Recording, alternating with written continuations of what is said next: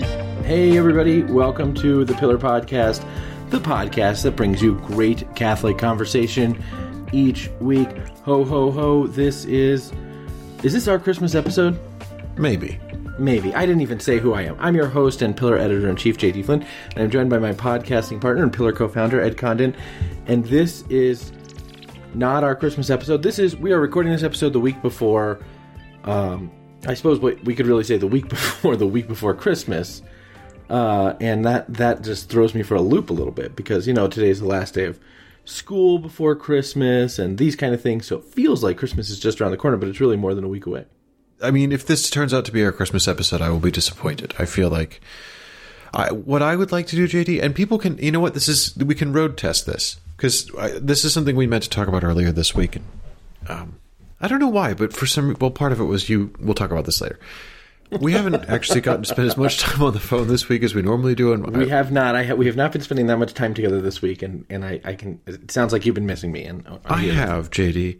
Um, but one of the things that I had wanted to talk to you about this week was the possibility of a Christmas episode next week, and I was wondering, I was going to sort of sound you out on the idea of doing a, a Christmas episode, but what if we did a sort of Christmas drinks party episode thing?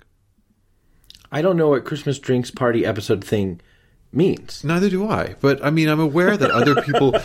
no, but hear me out. I'm aware that other people do things like they will do a live sort of a live recording if that isn't a complete tautology or a complete contradiction in terms. Um, Record before a live studio audience, effectively. effectively, um, but a sort of if we but do that with you know a, a sort of Zoom drinks party. So you're wondering if we should invite a couple of people to come onto the show next week, and we'll have a sort of Christmas, have some people on the show episode. Yeah.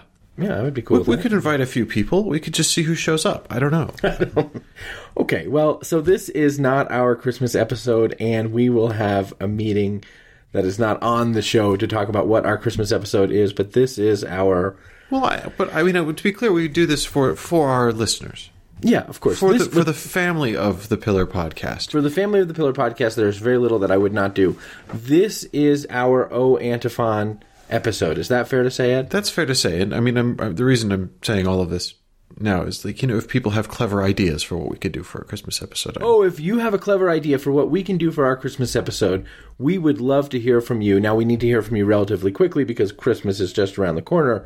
The goose is getting fat, as it were. Um, but if you have a Christmas episode pitch for us, what should people do, Ed? Uh, well, I, I think probably the Twitters is the best way. Reach out to us on Twitter. But if you're not a Twitterer, I don't want to exclude people who are not a Twitterer. If you have a Christmas episode idea and you are not a Twitterer, then you can email us or leave a comment in the the uh, the episode post of this episode on our website pillarcatholic.com. You may listen to it in other places, but you can leave an, a, a note there. Um, there are any number of things you can do really to reach out to us. You should know how to reach out to us. Um, you can find our email addresses even on our website pillarcatholic.com. So the point is, if you have ideas for what we should do for our Christmas episode, tell them to us. This Tell, is a, tell them to us because we lack creativity.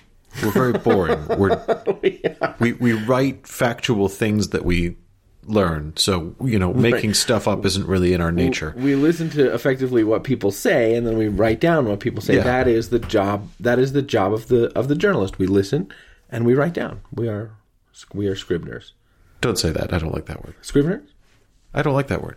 well i prefer to say it that doesn't work um, ed why don't you tell everyone what the o antiphons are and why this is o the our o antiphon episode Uh, well, the O antiphons are when we sort of click over into the immediate run up to to Christmas and the Christmas season. We we have these famous antiphons in the liturgy of the hours and in the, the liturgy more widely in the church that start saying things like "O come."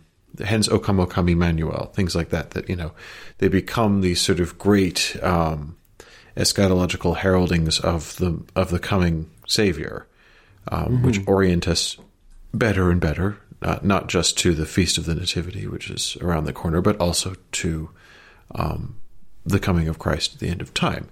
Um, and it, at least for me, they, they have a certain poetry. People make a big thing about the O. what day are we in today what is today Oh, I'm trying to remember now. i thought it was wisdom i think it's wisdom It probably Yeah. is the. yeah Um, the problem I have is I, I have taken to. I think I said this earlier. Because we have the baby now, um, I have taken to praying earlier and earlier in the morning. Mm-hmm. And so my my recall of the prayers once said uh, is is imperfect. Oh, I see. I'm very sorry to hear that. But I think that's what's going on. Is I think today is the is today is the invocation of, of wisdom, O come, O wisdom, as it were. Mm-hmm. Yes. Okay. Great. Well, what, O wise one? Um, where, O wise one, shall we begin?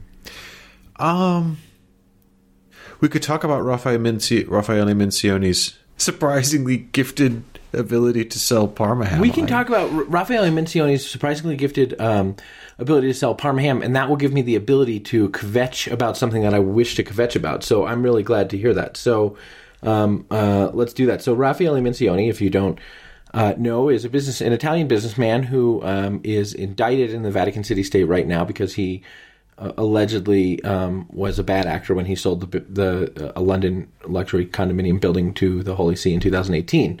What else can be said of Raffaele Mincione, Ed? Well, he has amongst the many holding companies that Raffaele Mincione has, and we reported this because I I want to stress we are good reporters. We don't like to paint myopic, one-dimensional pictures of people that only accord with our priors. That we like but to report. We, we also reported it because for us it was wildly entertainment. Well, it's also wildly entertaining. I mean, that's, I mean, fundamentally the the only reason we set up the pillar. Well, there were two reasons to set up the pillar. One was to to do what we did. Uh, according to our own standards and no one else's, and also so that we could amuse ourselves and have fun. Um, and this kind of ticked both boxes as far as I was concerned. But uh, amongst his holding companies is a thing called WRM Group, uh, which is a UK um, registered company, I believe. And one of their holdings was last year they bought uh, the Kipre Group, uh, which is sort of you know an umbrella group for Parma ham producers and distributors, and has sort of prosciutto. the way they do it they is like prosciutto. yeah, um, they and, and the way like you know in regions that have you know in Italy and also in France, but we'll keep to Italy for this, that have sort of regionally protected products like Parmesan, like champagne, for example, or Parmesan, or any number of things exactly. that the Italian that the European Union only lets you say are with the thing if they come from the thing. And one of the many reasons why the UK left the EU was they grant all these regional protections to Italian and French products, but will you give would they give one for cheddar cheese? No. What about Stilton? Exactly. So the European Union only allows you to name your sparkling wine champagne if it's from the Champagne region, but you can name your cheddar cheese cheddar cheese no matter where it comes from, it's, Yep. unless instead of from the Despite cheddar numerous region. applications. There's a cheddar region. It's a city. Cheddar is a city. Yeah.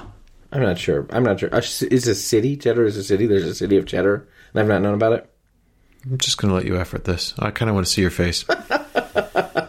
Cheddar is a village, and Cheddar is a village in Somerset with a with a population of less than six thousand people. Cheddar may be a, a region, but Cheddar is not a city. 5,000 people is city. Well, anyway, why are we talking about? Okay, so um, so Raffaele Anyway, Mincione. it- so it's the the way that what I was going to say is the way that part- you know you can have shares in sort of um, the production of things in the region where you've got lots of small producers who sort of band together and produce this one regional product. Anyway, the point is, um, Mincione's company bought this umbrella group for a lot of um, Parma ham prosciutto company, prosciutto production. companies last year for about 40 million and change euros. Uh, there was they had they were overleveraged on their debt. There was a court ordered restructuring, and his company snapped him up, and they flipped him this year for double the money. They just sold it on, or not even all of it. It looks like they sold, sold part, part, of of, his prosciutto company. For He sold, 80 he sliced euros. off. You know what? We didn't do that. In the, the Oh, he sliced off. sliced off some of the prosciutto company to sell it um, thinly, and he sold it for 80 million euros. And best as we can figure, uh, what pro- what might have happened is that Raffaele Mincione bought a prosciutto company at a time when exports were, you know, far more under wraps than they are right now due to a little something called the uh, COVID 19 pandemic. I don't know. If The whole thing was going bankrupt And, anyway uh, because it was in court. yeah, the whole thing was going bankrupt anyway, and it wasn't able to export anything. So we think Raffaele Mincione snapped up this prosciutto company and then just held it until he was able to begin exporting prosciutto again. Because this prosciutto company that Raffaele Mincione owns and now just sold for double the money he paid for it is the exclusive supplier of prosciutto, certain kinds of prosciutto, to Whole Foods markets, which is you know a big Big thing. It's not a bad contract to have, I would imagine, if you're It's not. Yeah, it's if not. you're So- selling this kind of stuff. I, anyway, I'm just I'm amazed. I mean, I it just goes to show you. However, What does it go to show you? Well, I was going to say, however disastrous and suspicious his investment of Vatican money in, say, Sierra One bonds or time and life no penalty loans or um, a building, a certain building at 60 Sloane Avenue where the guy had a nose for a deal on this one. Um, The guy, yeah, the guy he he sniffed it out like an acorn in, a, in an Italian wood. You know, you know what I'm saying. He sniffed out like an acorn. I, Yeah, I also or was let's reaching for truffle. a sort of He- rutting pig. he- yeah, he sniffed know, it out like thing. a truffle in the in an Italian forest. How about that? yeah, that'll work. In, in, in the Apennines. Do you Yeah, like okay. truffles? Uh, yeah, I mean as much as the next guy. Yeah, fine. I don't know how much the next guy likes them. I love. I don't know either, but yeah, I mean, I, I'm not the sort of person who's like, oh, you've got to try the truffled French fries or something like that. But Oh sure, no! yeah, Anything that they make with sort of quote unquote truffle oil, truffle that's oil, right? mhm. yeah, that's fake. But sure, but if I'm in a really lovely restaurant, which means I'm not paying, and someone comes by and I offers to shave truffle over my pasta, I'm going Oh, to yeah, say yes. different- Yeah, I mean, yeah. yeah, sure, Yeah. yeah, right. I mean, I'm going to say yes to that. Yeah, some people don't like them. Some people have strong reactions against them. Well, I'm They're fine wrong, with truffles. but- yeah. I also like a chocolate truffle if I can have that. Um, that's probably probably my preferred or at least more frequent truffle consumption. Um, but yeah, so Mincione did this thing, and this, and so the, the the the company that he just sold, and he just sold off his prosciutto company to a Brazilian sort of meat distributor, and they got four pack. They got the brands. They got four plants in Italy, uh, and then they got a meat slicing plant in New Jersey, which you know. um, I mean, and uh, right right after uh, a garbage landfill, meat slicing factory is what you want in New Jersey. If, Oh, if you, know. can, if you own a meat slicing factory in New Jersey, I suspect that you are uh, in a very good position. In uh, you know, I suspect that you do not lack for business. Some of it off the books, but nevertheless, do not lack for business. Yeah. Wouldn't you think?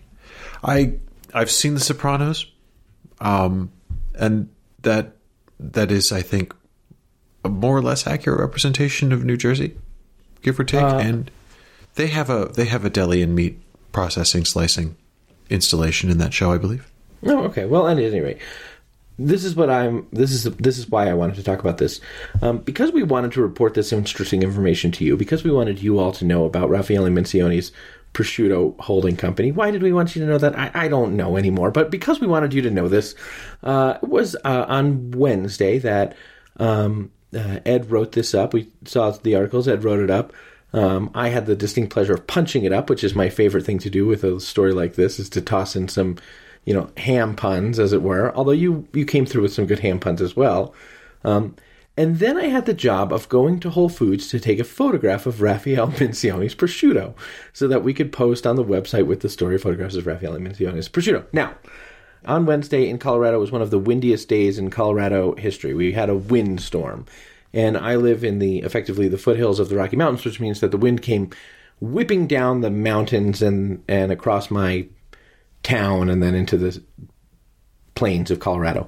Kind of missing the city of Denver because the city of Denver is in a bowl. A lot of people don't know that, but Denver is in a sort of uh, geographic bowl, and so a lot of weather kind of goes right over Denver. But the wind was whipping down the mountains all day and gusting very, very heavily, and that's not a common thing. I don't know about you, Ed, but I don't, I don't typically, I don't sound like I, I don't live at Kitty Hawk or something. You know, I don't know a lot about wind gusts or have them as a regular part of my experience. And so when I parked my car at Whole Foods, I made a critical mistake. I parked effectively. I, I should have parked into the wind. Oh, Um, you parked with your back to the wind. but I parked with my back to the wind. And uh, what that means is that when I opened my car door, um, a gust, and I didn't time this, I didn't think about this. Uh, I op- as I opened my car door, a gust came, a very very fast gust. I, I mean, things started cascading across the parking lot, and carts and uh, small children and whatnot. And my own son, who was with me, was sort of very nervous. He was saying, "Dad, hold on to me so I don't blow away." Although we are still in the car. But anyway, as I opened the car door, this very strong gust shot across the parking lot, and I lost my grip on the car door, and it it swung all the way around. It just swung all the way around, um, and I swore. Uh, and uh, then I apologized to my son because I swore. And uh, then I tried to close the door, and I realized that the door hinge had kind of long story short, I have to call a body shop, I think, and get my car fixed now because um, it spun so much around that uh, that it it dented the panel in front of it. Which I don't care about the dents. I mean, it you know I, I don't have a car that I care about the dents, but I can't. I effectively I can close the door, but not in a very smooth motion by any stretch of the imagination. And I yeah. Mm-hmm. So I I'm sorry to hear that. But I'm glad Yeah. that you were so committed to the story that you were. I was so committed to the story. That's the kind of journalistic, you know, uh, adventuring that I'm willing to do is to rush out into a windstorm to get Raffaele pictures of Raffaele Mincione's uh, ham. Yeah, so then that happened, and so I was in not in a foul mood, but just in a sort of a, a mood of anxiety. You know, if something on your car breaks that you think is going to cost you like nine thousand dollars or something like that, you know, you're kind of anxious.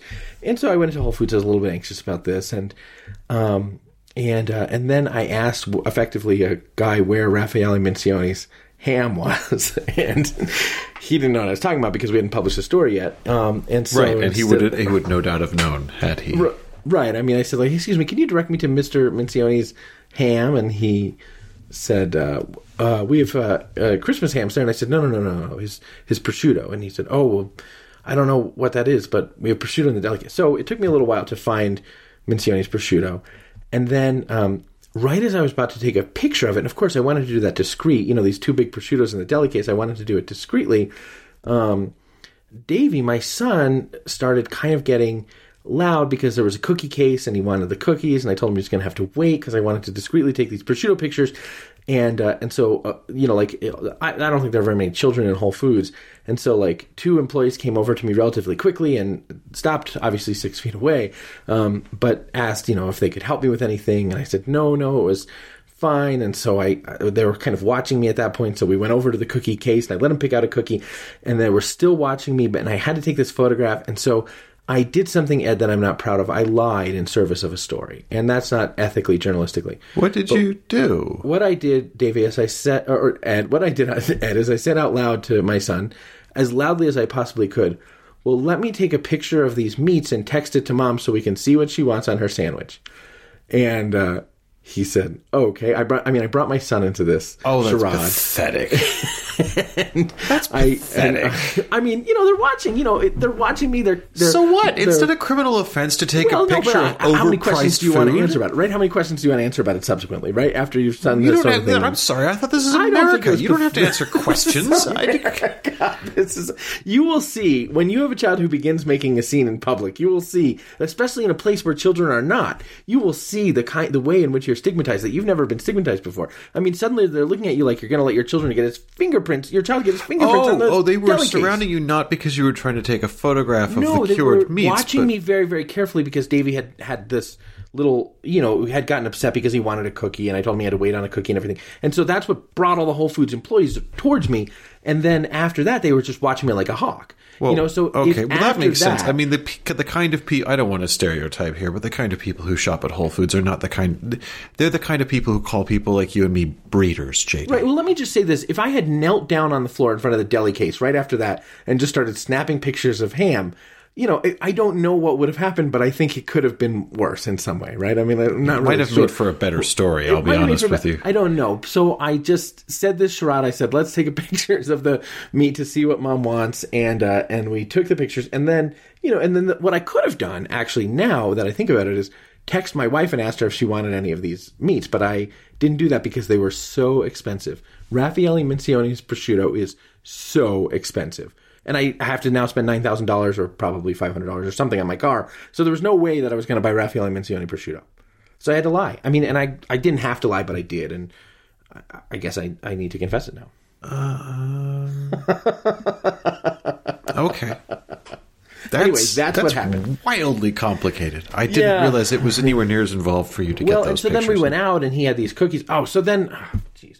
So I so he he wanted these cookies that were shaped like Christmas trees, and one of them was green, and uh, one of them was uh, purple and white striped, and that, that's what he wanted. And and and again, these cookies were like a lot more than I would spend on a cookie. And so I told him he could have them, but I I, I also told him that he had to eat them in the car before we got home because I wasn't buying cookies for the other kids.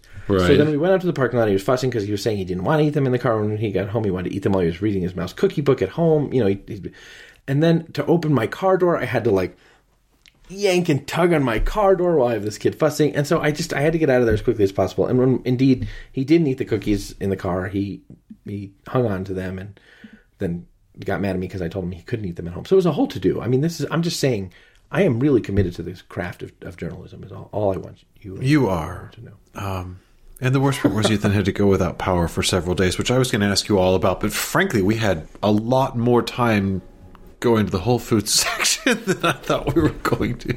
Oh yeah, sure. But I think this is what the people. Uh, you know, right before Christmas, I think this is what the people I think they want news, but okay. Okay. Well, we've given them some news and let's talk about some more. We reported this morning a really interesting story that is connected to a story that I have been interested in actually for a very, very long time.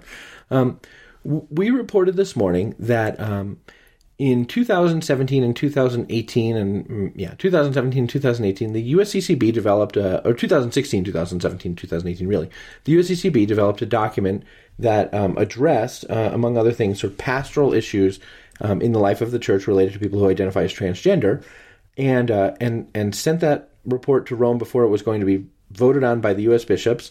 And uh, it went to Rome, but it was effectively spiked by the Vatican's Congregation for the Doctrine of the Faith, who asked the U.S. bishops to wait before publishing that because the CDF said it was going to publish its own document on um, on this issue of, of pastoral issues related to people who, who who identify as transgender.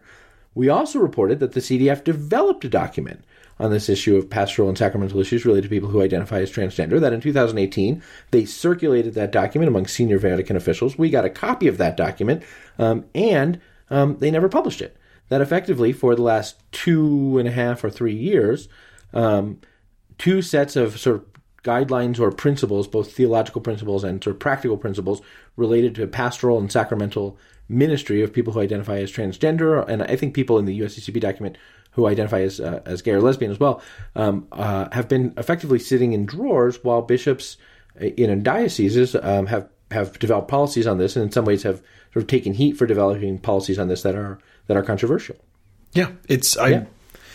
I it, you know the the we talked a little bit about the Marquette policy um, on the show last week. You know these uh, these policies that were issued by the diocese of Marquette in Michigan uh, in July, but you know people noticed. I I, I, I guess in like the sort of um, in the sort of New York Times um, passive aggressive tense, it would be were surfaced. The policies Right, were the surfaced. policies were surfaced. Effectively, what happened is the Diocese of Marquette published a policy in June or July, and then last week, uh, a priest named Father James Martin uh, tweeted um, a link to these policies and implied that they suggested that being that identifying as transgender or having gender dysphoria is a sin, and criticized the policies f- for that purpose. And that tweet um, generated a lot of media controversy about the thing. Right. And uh, anyway, um, and so we talked a little bit about that. We also talked a little bit about some of the, the language which appeared theologically and canonically and practically ambiguous in places and all that stuff. But the you know the sort Well, of abiding of sorry, go ahead. well, I was gonna say the abiding takeaway of all of that was really why is the diocese of Marquette having to make policy on this? That you know it's not like the Upper Peninsula of Michigan is Well known as a center of tra- of uh, transgender living in America, in- insofar as I know. Exactly. Um, and, and and so you know we were talking about that and uh, sort of asking, well, why you know, why isn't there guidance on this? Why hasn't the church said something more coherent?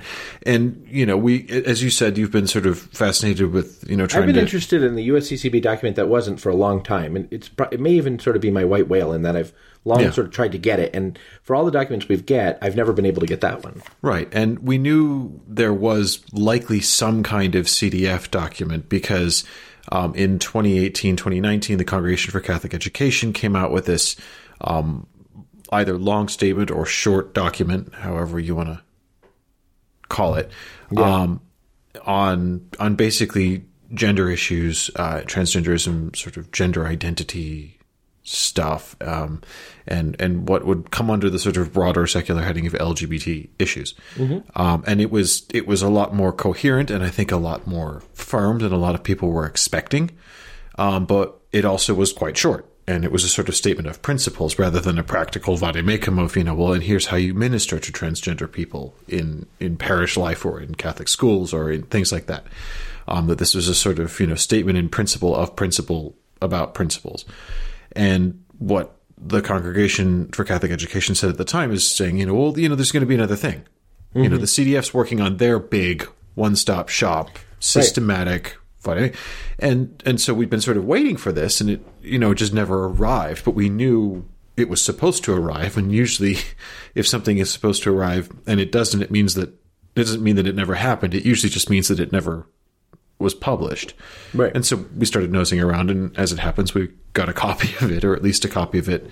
Um, we got a copy of a draft that was circulated yeah. in 2018. Um. To, among senior curial officials, and that was. It sounds to us like very close to being approved, and we don't know effectively why uh, what happened after that.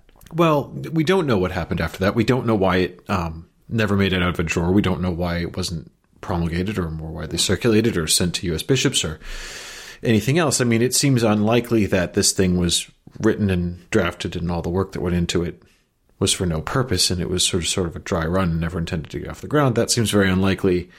Um, it seems very unlikely that the CDF would go to the bother of stopping the USCCB not once but at least twice from issuing their own guidance on a sensitive subject that again would appear to be crying out for coherent guidance, mm-hmm. um, unless they were serious about having their own uh, document on this.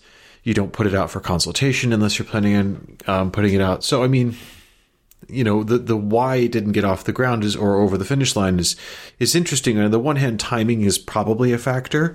That you know, we know this was circulating around senior curial departments in sort of the end of 2018, which is right in the middle of the McCarrick dumpster fire. Mm-hmm. And you know, I can well understand why the Congregation for the Doctrine of the Faith would think I don't know that right now is the moment we want to put out a document on LGBT issues. Maybe we want to just take a breath and do, you know, let the other stuff have the field and finish that conversation, and then we'll move on.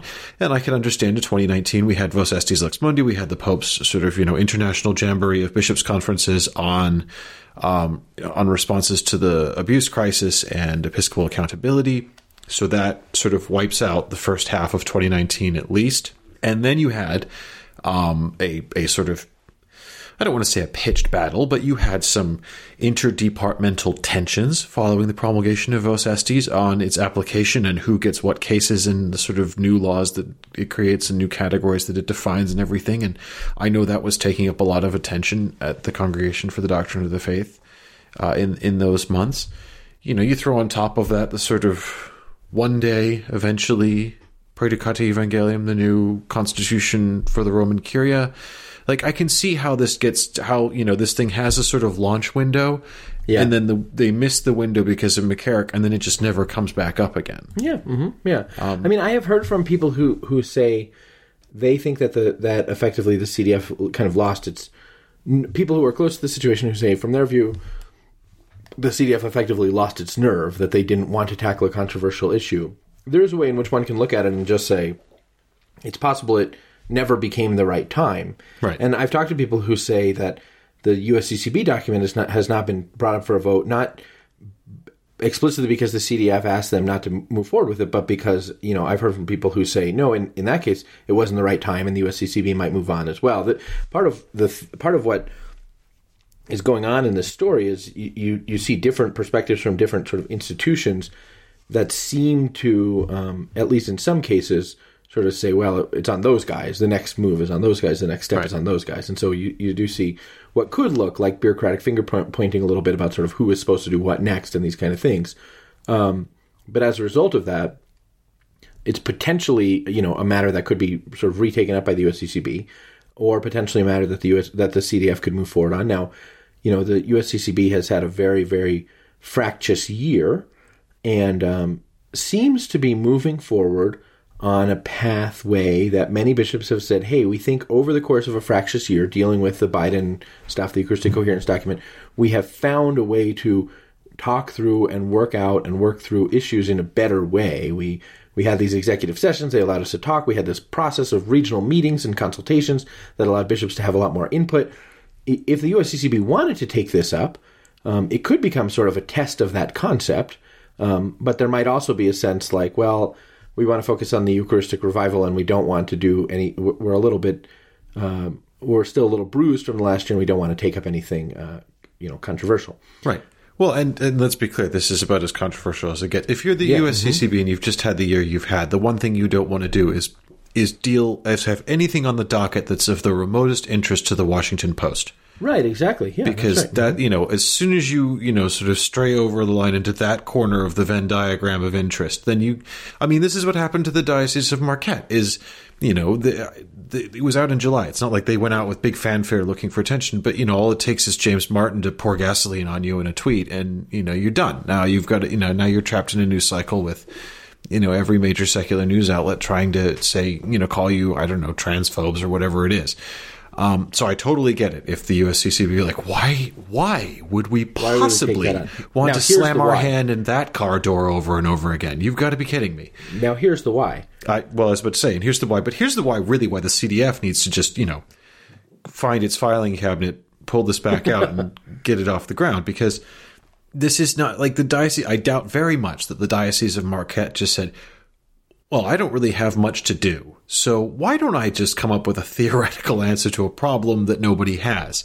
That this, you know, came, I'm sure, was a response to a pastoral issue or a growing set of pastoral issues in the diocese. And if it is becoming a pressing issue, a pressing enough issue in a rural diocese like Marquette, that it needed a policy response. It's absolutely a pressing issue in places that have, you know, a much um, larger populations or a much more urban setting. You know, you better believe this is a problem in New York or L.A. I don't or, know the degree to which you know. I mean, I don't know what, what prompted the Marquette thing. I found myself I don't know wondering, either, but I find it know, difficult kind to of believe that it was- prompted the promulgation. It, it's plausible that it was sort of genuinely something that priests in Marquette were asking for. It's also plausible that this is an area of interest for the Bishop of Marquette, who was a longtime Courage chaplain and who wanted to sort of because because the first two thirds of the Marquette policy is about sort of pastoral care for people who identify as LGBT, and uh, and so. Um, you know, it's possible that he wanted to get some things sort of said uh, from his point of view about pastoral care for people who identify as LGBT, and the norms, the dispositive section kind of came out of that.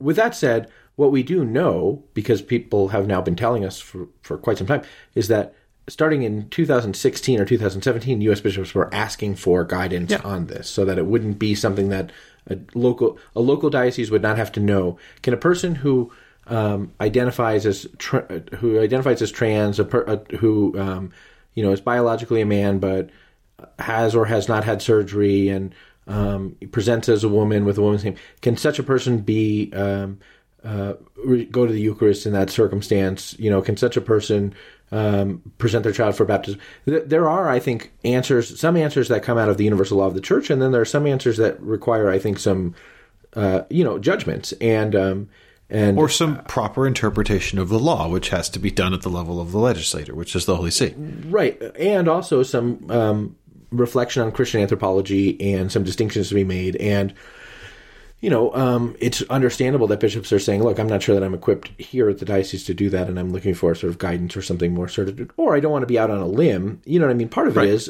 part of what bishops look for when the USCCB does something or the Holy See does something, and it's I'm not sure that I am saying this is wrong. Is cover. I don't want to be out on a limb. Oh, it's way, absolutely like a the safety Holy and See numbers to thing. address this, right? I mean, yeah. So I'd like the Holy See to address this because um, you know, this is not something that I should have to sort of take the be the be the um, Well, and the you also want to know that in the court. it, it's a double thing. One, you want the the sort of safety in numbers while you do the thing, but you also want the cover of the next rung up the food chain in advance, so you know they're not going to hang you out to dry. right, exactly. Or, yeah, that's exactly right. It's the reason why if a pastor were in a difficult pastoral situation like this, he would um, prudently call the chancery, and it's the reason why it's understandable. It's not sort of timidity or something like that. If a bishop were in this situation, he might prudently want to get the CDF's take. Right, exactly. And so, I mean, they need to, they, by they, I mean, I think the CDF need to move their document, which, you know, again, we've got and we've read and we've reported on, and it's a very interesting document. Um, they need to move that back up their list of priorities, not just because this is something that people have been asking for for a number of years, but because the alternative is if they don't, then you're going to end up with more dioceses having to bring in their own policies. And those dioceses are not always going to see eye to eye. Some of them are going to have radically divergent, contradictory, even deliberately confrontational.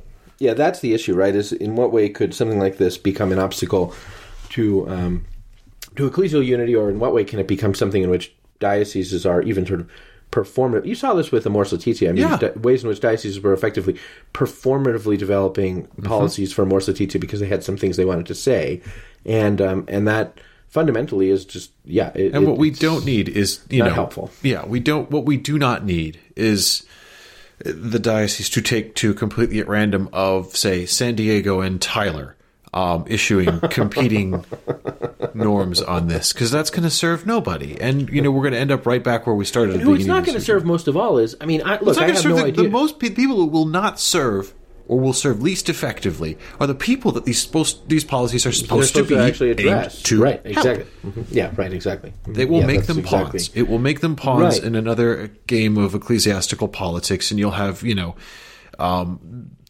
very shrill and angry op-eds from the usual suspects saying, you know, these people are being marginalized, or even while they are themselves using them as you know clickbait, and we don't want that. right It would be nice if the pastoral provision of the church, especially when touching things like the sacraments, could actually be pastoral. And the easiest way to do that is to not let the situation get out of hand in the first place. I think that's right. I do think, yeah, I do think that um, the CDF's document uh, that which we saw, it may be the McCarrick factor. You know, just one thing that came after another. It may be this notion that the CDF sort of lost its nerve and didn't want to get into this fight.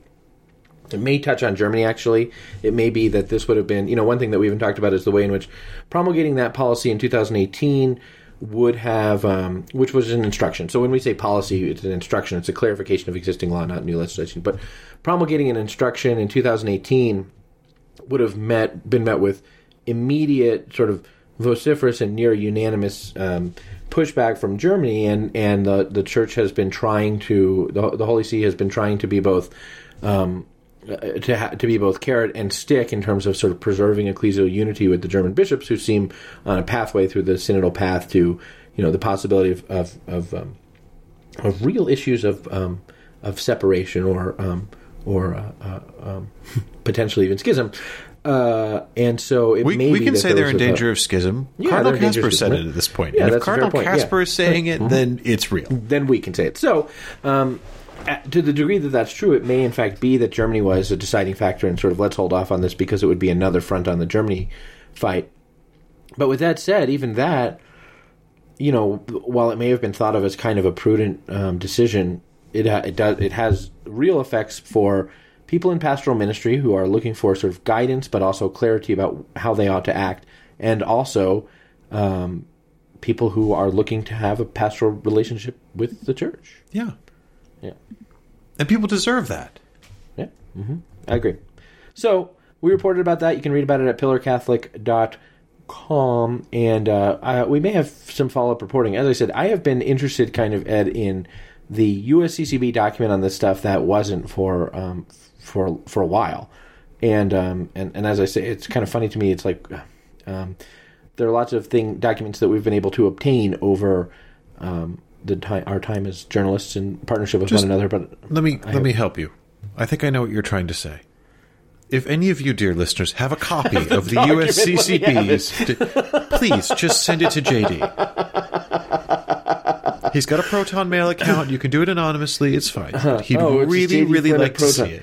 I'd, I'd really like to see it. I really would. Yeah. Thank you, Ed. You're welcome. Great. I, I okay. could sense you dancing around that there, and I just Could wanted you- to. Yeah, of course. You say there might be some follow up reporting. Uh, You know, it's uh, it is December seventeenth. It is Friday, December seventeenth, and sometime in the next two weeks we got to have our pillar board meeting, and uh, you know, we're coming up on our one year.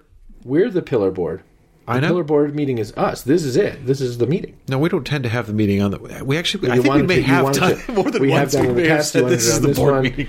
Yeah, exactly. No, but I think, but we are coming up on one year. In fact, it was. Go ahead. Oh, I was going to say, I think it's today or yesterday was the one year anniversary of uh, me quitting my job, which would mean yesterday or the day before was the one year anniversary of you quitting your job. in order for us to ina- Yeah. initiate inaugurate this year of journalism, which we've been able to do, and which has been great and very blessed. And thank you, um, sub- listeners and subscribers, who make it possible for us to continue doing that. Wow. Are they going to make it possible for us to? Are they going to make it possible? For I, us to I continue was doing that? you. You've I been guess they would go to stepping all over. I've been trying to gently build some would let us know. suspense here. Like, will there be a year, I- two? oh, will, there we come? Well, I mean, how, the viability of this project is predicated upon those who love it and support it, and I think our listeners already know that. I, I think it's fair to say that the viability of this project is in the not too dim and distant future. We need to have as many paying subscribers as we have regular that's true. listeners to this podcast. That's true. Okay. The next thing that I, I think that is very true. The next thing that I want to talk about, and I just want to talk about it for a little while because believe it or not, we're really kind of rolling through the time here, is um, s- something that we haven't reported on yet, but something which I find interesting, um, and which there have been sort of rumors about. Um, the Diocese of Rome released uh, a sort of interpretive policy of Traditionis Custodes. Um, that uh, Traditionis, Traditionis Custodes is the Holy Father's uh, motu proprio of July, which um, limits the celebration of the extraordinary form of the Mass, the traditional Latin Mass, if you will, and um, requires various kinds of permissions from di- diocesan bishops and limits the number of places where the extraordinary form can be offered and these kinds of things. Um, it has been um, very controversial among those Catholics who go to the traditional Latin Mass, the um, the extraordinary form, if you will, and um, and the degree to which that is a controversy in the whole church. You know, there are many people who say, "Well, this is a very small percentage of people in the church." Uh, I don't know the percentage of people who go who practice the faith who go to the extraordinary form, but um, there are not an insignificant number of people who go to you know who worship in the extraordinary form, and we know that because we see we had seen prior to the promulgation of Traditionis Custodes more and more dioceses where the traditional Latin Mass, as it were, was offered, where um, parishes or chapels staffed by religious orders, sort of dedicated to offering the traditional Latin Mass, were were were um, erected, established, or where chapels were entrusted to them, and so you know we can see this as a, as um, whatever the percentage of it is, of practicing Catholics it is. And by the way, we're we're planning right now with some researchers a very kind of comprehensive study of of um, the demographics of people who attend the traditional Latin Mass that will begin um, in the new year. Um, but whatever the percentage of practicing Catholics is, there's a not insignificant number of, of Catholics who who prefer to worship according to the traditional Latin Mass, the extraordinary form, which is effectively the Mass uh, according to the Missal before the Second Vatican Council. Um, so the Diocese of Rome uh, issued a policy which implements Traditionis Custodes by prohibiting the celebration of a number of kind of other sacraments in the extraordinary form. Um, uh, that would make it. I don't. I think would make it. Um, I think you'd need permission of the bishop, or maybe it would not even be possible to be married in the extraordinary form, to have confirmations in the extraordinary form, these kinds of things, and which would prohibit the celebration of the extraordinary form during the Easter Triduum. And um, many Catholics who have a great adherence to the extraordinary form have raised objection to this, and there have been rumors that what the Diocese of Rome has done will, will at some point become sort of promulgated as normative for the Universal Latin Church. And so there has been a lot of kind of pushback on that over the past, I would say, week. This is something that's just emerged maybe in the last week or last couple of days. And, you know, we've been hearing from a lot of people who are adherents of the extraordinary form in one way or another who have been expressing concern about all this. Ed, what are your thoughts? Um, my thoughts are we said in July when this motu proprio came out uh, that there was going to be more to come. That there was much of its interpretation and implementation which was ambiguous, ill defined, poorly phrased, uh, open to wildly divergent, if not outright contradictory interpretations. And so that eventually this would have to be clarified, that something would come out of the Congregation for Divine Worship. And that's, you know, what we seem to be anticipating now is that there will be this uh, instructional tool on the interpretation of Traditionis Custodes. I think um, there's no, I don't think it's a secret, and I don't even think it requires um, all that much inference to say that the Diocese of Rome, which is the Pope's own diocese, and is run by uh, a cardinal who is, shall we say, very close to the Holy Father and very eager to see his will carried out in his own backyard. Um, that this is, you know, effectively a, a leading by example exercise of this is how the Pope wants it done. This is how the Pope is doing it in his own backyard. This is how he expects you to do it. Um, what I find interesting about this is how very un Vatican II it all is, which is, you know, possibly sounds discordant because the whole idea is that it's restricting the celebration of the pre Vatican II. I was just about to say that it sounds discordant. but it's completely. I mean, the, if this if this um, instruction does end up shaking out from CDW, and it does look like a sort of universalization of what's going on in the Diocese of Rome, then what you are looking at here is a level of centralization that I can't think of an obvious last time this happened for.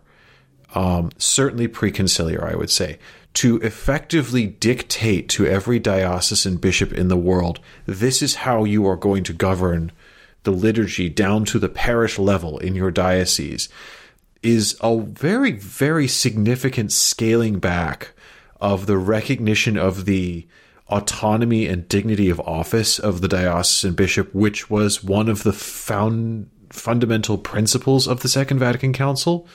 That you know the entire reason the church adopted this language as sort of permanently conciliar church was one of the things the church went into Vatican II saying is we need to rediscover the dignity and um, you know sort of completeness of the ministry, the perfection of the ministry of the diocesan bishop. That this has been lost over the years and it's been sort of covered up by, in part, you know, centuries of legislation and instructions coming out from Rome that had basically reduced the the role of the diocesan bishop in practice, if not in theology, to sort of branch managers. And one of the great works of the Second Vatican Council was to say, no, these are the successors of the apostles, that particular churches, that is dioceses, are exactly that. They are particular churches. They have um, an identity and a dignity and, uh, you know, a personality unto themselves under their bishop.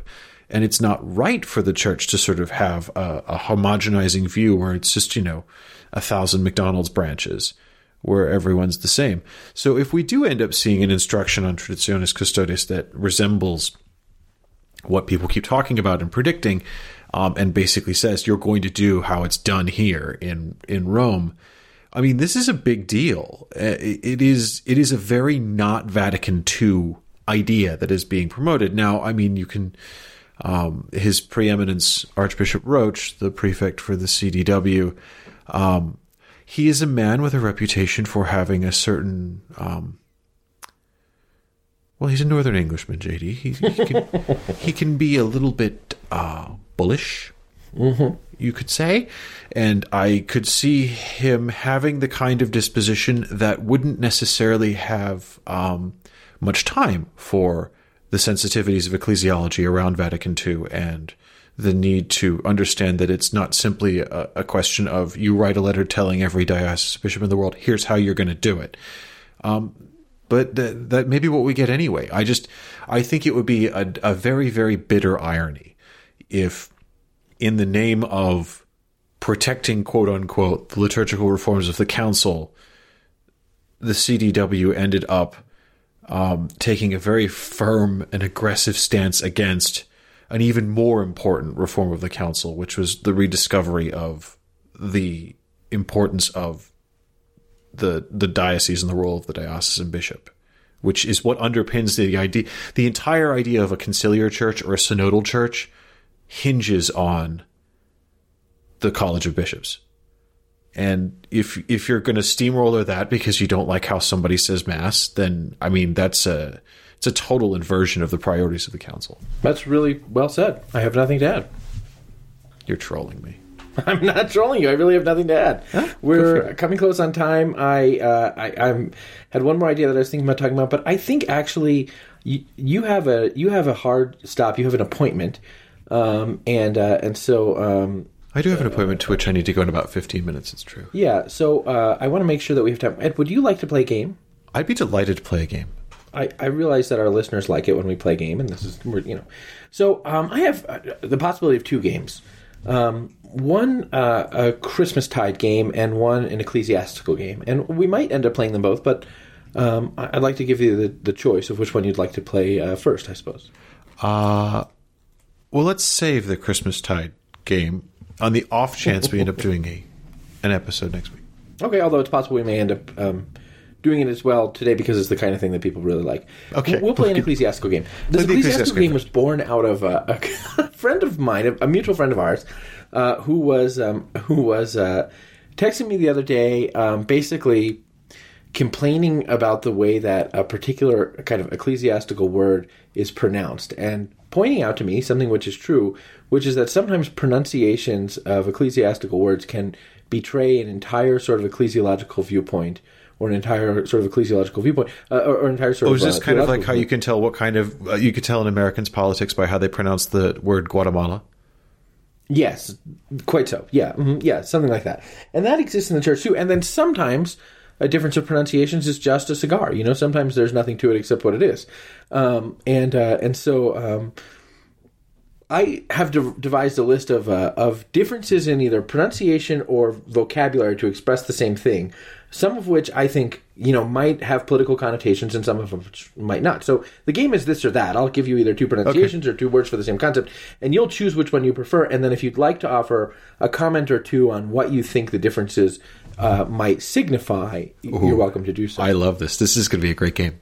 yeah. So ecclesiastical, this or that. Okay. Um, Ed, um, and we're going to begin with the one that my friend pointed out to us. Um, Ed, synodal or synodal? Synodal. Really? Yes. Why is that? I just think that's. I mean, this is a this is rooted in the Greek, and it, it, it's synodus. I, you know, I, I just think that's it's like people who say homosexual instead of homosexual. It's just they don't know their Greek because it's, you know, homo same, not homo man, which is Latin, not Greek. You know, it, I think it's Okay. synodal. Well, I think it's synodal, but it, it doesn't matter. Um, Ed, um, presbyterate or presbyterate? Oh, presbyterate. Who says presbyterate? absolutely. Oh, you hear people say presbyterate sometimes. and No, I've never heard that. Oh, I hear it. Oh, I hear it, buddy. Buddy, you got it correct. You, Is, you is got this it a, correct. is this do we, is this a regional dialect? Is this just how? I don't they? know. It might be, but sometimes 'Because there you hear is- you will or they'll say, recognize like, and the accept, I presume. council, and you'll be like, "What is the presbyteral What? council?" No. Right? Uh-huh. Yeah, right. Exactly. No, I would stop someone if they said that. I'd stop them and say, "What's going on here?" Um, but is I mean, is this regional? Because I mean, you will accept as someone who's not from there, but who's lived there a long time and has also sort of lived there and then gone away and come back. There is such a thing as a Denver accent. You will I would agree, but I don't think it's in Denver that I've heard people say presbyterate. okay, but Yeah, there is okay. definitely a Denver lilt that that people who Do I have it? no, you don't. I'm from. I live here. You I've do live here, but you have not adopted the Denver. I mean, there are people I know who are from Denver who live elsewhere who um, who still have. Uh, I know a lot of Denverites. I know a lot of Denverites who end sentences with "so." Well, I'm from Denver, so, and it's like so. so Yeah. Okay, so now we're getting into a couple of them that might uh, have more that, that might sig- be more inclined to signify. And we're also going to get into some that are not just pronunciation, but are also um, vocabulary. Okay. So Ed, um, TLM or extraordinary form. Uh, I say extraordinary form because it is it is the more correct. I do too, although I'm not sure. In the wake of Traditionis, it seems that some people say that Traditionis Custodes has effectively suppressed that term, but I continue to use it, and, and I don't continue to use it as a sort of. It's, it's just made it even more opposition to- extraordinary as far as I'm concerned. okay, fair enough. Right. Yeah. Okay. Um, these are two ways that people talk about ordination that I, I think signify a lot and I find very interesting. Um, Ed, um, joined the priesthood or became a priest? Became a priest. Became a priest. Uh, there, there, there's a generational shift there where I used to hear, oh, and I still hear older guys talk about joining the priesthood, which bespeaks a sort, a certain kind of institutional uh, um, you know viewpoint of the whole thing. Uh, it, it also probably bespeaks positive things like much much more clarity about um, fraternity among a presbyterate and these kinds of things. You're being Um, charitable, and so what I was going to say is what that what that immediately says to me is if someone speaks about joining the priesthood, it shows that what they're primarily viewing it as is the joining of the clerical class, see, I not don't know. the becoming I- a priest. No, you don't join the priesthood. You become a priest because it is an ontological change that the sacrament confers a character that you I become a you priest. You do become a priest, but I'm not sure that You I join the clergy. People who say join the priesthood are thinking about those things just because I don't think they're thinking about it that much. yeah, but you And see, it's down to their education, JD. It was, yeah, you of course. the- the But I think concrete what was poured may early. be thinking about is kind of the fraternity of the thing and, the, and a kind of institutionalized viewpoint of the whole thing. a human. But I think we're both solidly in the camp of become a priest. yes. Good. Glad to hear it. Okay. Ed, um, viaticum or viaticum? Viaticum. Oh wow, we're ooh. Augustine or Augustine? Augustine. Good, great. Now, Wait, who says Augustine? I hear it. Really? Yeah, I mean, I knew an Augustine. I know an I it. I should I say, I, say it more often. he didn't die I think or Protestants anything. say it more often, but I hear it. But I think Protestants say it more often. Huh. Mm-hmm, okay. Uh, now, Ed, confession or reconciliation or penance? Um. Okay, so it is properly speaking the sacrament of penance, And in a technical, when I'm speaking about it technically, that is the way that I would use it. and I would insist in, in our copy that we we use penance mhm, yeah. because that is the technical term, Right. Um, but nobody goes to penance. Right. One goes to confession. Yeah, one goes to confession. Reconciliation, I it, it's a very and this is a pure.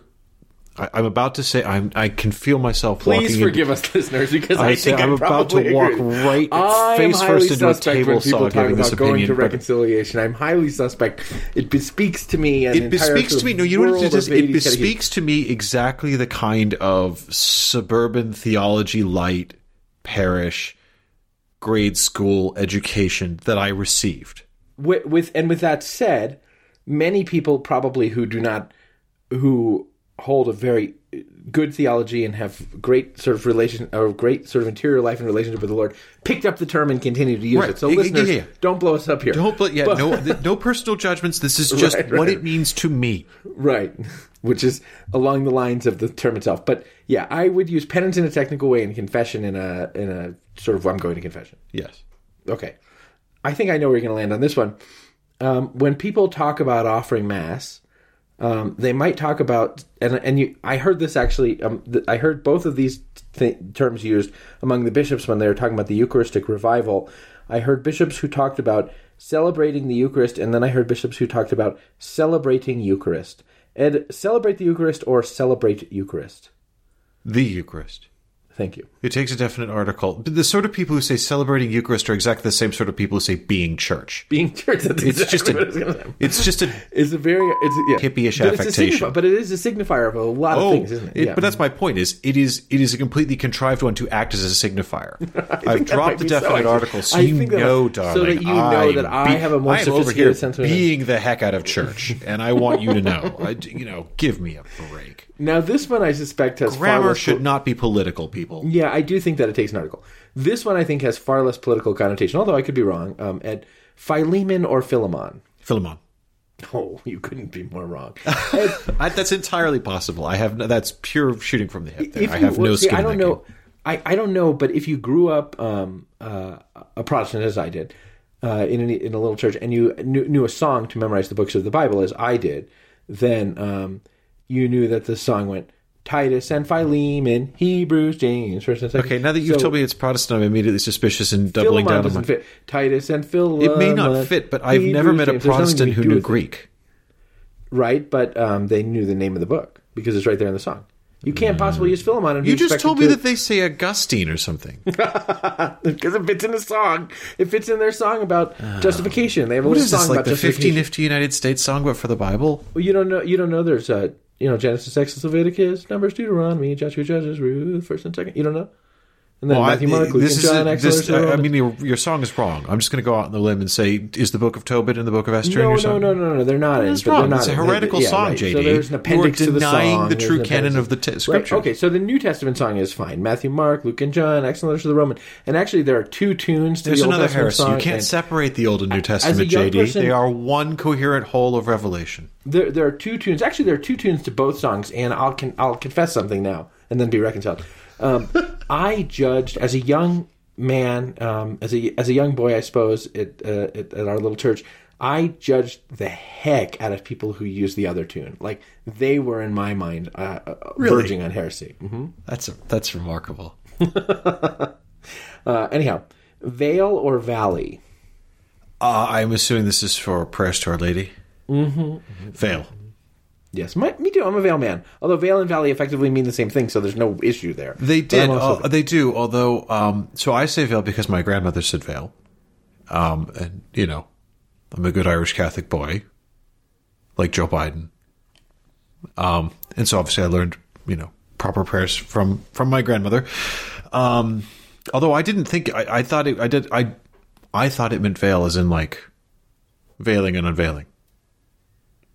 I Oh, thought it was a, I- for the longest time. I thought it was you know this veil of tears. I thought it honestly meant like you know Oh. through through a glass but dimly. I honestly I thought it was like that. I was like, I yeah, see. this veil that gets pulled away. Yeah, that's that's you know.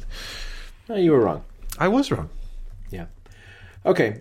I'm just going to give you a quick round of yes or no on some Christmas um, uh, pieces of music and um, film. Okay, The Rudolph the Red-Nosed Reindeer television Christmas special. I hate it. This is a real confession Is on my this yes part no? because I watch it every year. It, you know, I've watched it every year since I was a child. You don't have to do that anymore. I hate it. I hate it. I like parts of it. This is the problem, JD, is there's just enough of it that you want it to be redeemed. Like Yukon Cornelius is a great character, and I don't want to lose him. I don't want to say goodbye to him. But they, it makes everyone who actually is supposedly connected to the celebration of Christmas at the North Pole a trash person or reindeer. And you know, yeah, they're do- really not good. Okay, the Frosty cartoon Christmas special. no, The Mickey Christmas Carol. no. Mariah Carey Christmas. I, I Tell the truth. no, I no. Tell the truth. Maybe a little. Okay. I thought. Muppet Christmas Carol. Uh, are you just saying that for the for the audience, or maybe a little? Do you know what I did last year? I was at my parents' house for a few days last year, and on I don't know whatever streaming app it was. I maybe it was the Netflix, maybe it was Disney or um, Hula Hoo or whatever it is. Um, but there was a Dolly Parton Christmas special on, and I like as a joke in the middle of the afternoon I put it on because everyone loves Dolly. Parton. Um, but the but there was very little Dolly Parton in it. Like she just sort of showed up as doing interstitial narration every five seconds, and but like all the songs were from other people, and it was terrible. The Mm-hmm. singing was terrible. The choreography was terrible. The sets were cardboard. I mean, it was just it was awful, awful, awful. But as members of my family kept coming through and expressing disgust at me that I had on Dolly Parton's Christmas special, I sort of just hardened my position to the point. I was like, no, we're not changing it. Sure. We're watching this. We've opened this can. We're going to eat the whole thing. Sure. Um, and I think there's something to really, really trashy celebrity Christmas specials that it's just like it's so bad you kind of you know you can't look away. I get it. And A that little bit of. Mariah Carey. I don't mind. Uh, put it this way: everyone always blows up at this time of year about you know I don't want to hear Mariah Carey's "All I Want for Christmas Is You." I would rather listen to my, my Mariah Carey's "All I Want for Christmas Is You" ten times on a loop than listen to half of Paul McCartney's "Simply Having a Wonderful Christmas Time." That's why it's not on my list because it's terrible. Okay. Uh, speaking of sort of trashy celebrity Christmas television specials, the Muppet Christmas Carol. Five star, gold plated, definitive telling of the tale. Okay, the Avril Michael Caine Christmas- and Kermit the Frog. What more do you need? We're moving on, buddy. The Avril Lavigne Christmas album. Never heard it. Immediately interested. Smart. A Weezer Christmas. No. Not their best. Really No. not their best. No. You know, not. And we, I know that there are some people who listen to the show who are big Weezer fans. In fact, I know that there's a very small Venn diagram of bishops who listen to the show who are also big Weezer fans, and they might love the Weezer Christmas album, but they are wrong. Your Excellencies, this is your worst opinion. Um, the Hallmark movie A Christmas Prince, and I know we're going to hear from them, by the way. No. Yeah. No. I, Uh, I'm not. I, Hallmark movies are where I leave you. Christmas Prince is very good. Um, uh, the 1996 album uh, produced, uh, sort of, uh, given the same name as the record label which produced it, had a Death Row Christmas or Christmas on Death Row. Absolutely. West Coast Yeah, Roll. it was, a, mhm, it was a good, good. Okay, uh, the Jolly Christmas of Frank Sinatra. no. Thank you, uh, Ed. The movie film White Christmas. Absolutely. Ed. The Rosemary Pentaton- Clooney. I don't need to know. say more. Rosemary Clooney. Which one is she? The serious one or the other one? Rosemary Clooney was the. I They're both blonde. no. Rosemary Clooney has strawberry blonde hair. blonde. I, I, I'm not. We're not. No. I'm. Which one was she? Was she the sister or the other sister? She was the primary sister. The, I don't know that you can say that there was a primary sister. There was. There, there, there Was was. she there was Bing a- Crosby's um, girlfriend or was she Danny Kaye's girlfriend? Bing Crosby's. That's what I mean. She was the Oh, lead okay. girlfriend. Okay, Betty Haynes. Yes. Okay, great. Okay, great. What's the other girl's name? Uh, in the uh, um, Yeah, I don't know either. No, no, no. I'm trying to remember the actress. I, she scared me, even as a child when I watched that movie, because she was very, very thin. And there was the scene. Judy, Judy Haynes. Judy, that's it. Um, and yeah, and she but was she, Danny Kaye's girlfriend. Danny. I mean, you, it's not acceptable to like Holiday Inn because it has some very, very culturally inappropriate things in it that are wrong and are not redeemable. It's just a shame that the result is we've ended up with Danny Kaye instead of Fred Astaire. I wish we could have made White Christmas with Fred Astaire. Oh, that would be interesting. Okay, I had never known of that as a possibility. Ed, the musical stylings of a group you only ever hear about at Christmas, the Pentatonix. S- I don't know. I don't know. Okay, well, you'll find out in my newsletter on Tuesday. Ed, um, the WPIX American classic, The Yule Log. I no. It's just a I don't TV know. show of a log burning in a fireplace. oh for no, that's ridiculous. Oh, you're crazy. Start You're a fire, criminal. people. It's not hard. Not everyone has a fireplace, man. I don't Some have a people live in fireplace. Go out back and start a fire. The Pillar Podcast is a production of Pillar Media and Ed and JD Production. We put production in there twice. I never realized that before. No, you I'm always say your an host Ed and JD mutual, actually. I always say what? An Ed and JD mutual. There's no way I say that. I've never said that in my life. Roll tape. The Pillar Podcast is a production of Pillar Media and Ed and JD Production. The Pillar Podcast is a production of Pillar Media and Ed and JD Production. Uh, the Pillar Podcast is a production of Pillar Media and Ed and JD Production. The Pillar Podcast is a production of Pillar Media and Ed and JD Production. Yeah, see? The Pillar Podcast is a production of Pillar Media and Ed and JD Joint, as it were. Um, I'm your host and Pillar Editor in Chief, JD Flynn, and I'm joined by my podcasting partner and uh, all around pal, Ed Condon and this is not our Christmas episode.